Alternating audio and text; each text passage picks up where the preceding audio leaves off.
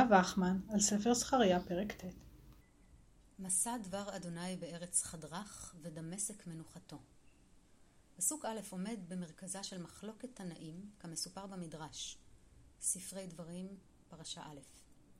דרש רבי יהודה, מסע דבר אדוני בארץ חדרך, זה משיח, שהוא חד לאומות ורך לישראל. אמר לו רבי יוסי בן דור משכית, יהודה ברבי, למה אתה מעוות עלינו את הכתובים? מעיד אני עלי שמיים וארץ שאני מדמשק, ויש שם מקום ששמו חדרך. אמר לו, מה אתה מקיים ודמשק מנוחתו? מניין שעתידה ירושלים להיות מגעת עד דמשק, שנאמר ודמשק מנוחתו. ואין מנוחתו אלא ירושלים, שנאמר זאת מנוחתו עדי עד. אמר לו, מה אתה מקיים ונבנתה עיר על תילה? אמר לו שאין עתידה לזוז ממקומה.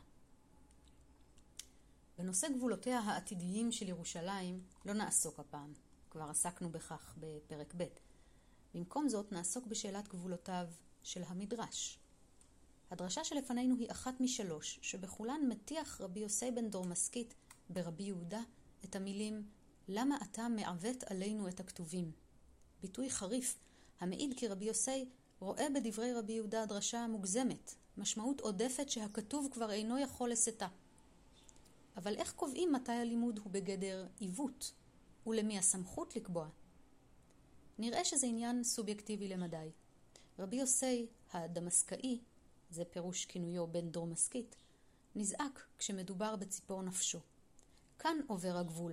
אינך יכול לקחת את מה שבעיניי הוא ברור וחד משמעי, ולפרש אותו כראות עיניך. ועדיין, דרשתו של רבי יהודה נשמעת ונמסרת, היא לא נמחקה מן הספר. וגם התנגדותו של רבי יוסי הונצחה. בכך גדולתו האמיתית של המדרש. גם כשהוא מציב גבולות, הוא פורץ אותם ללא הרף.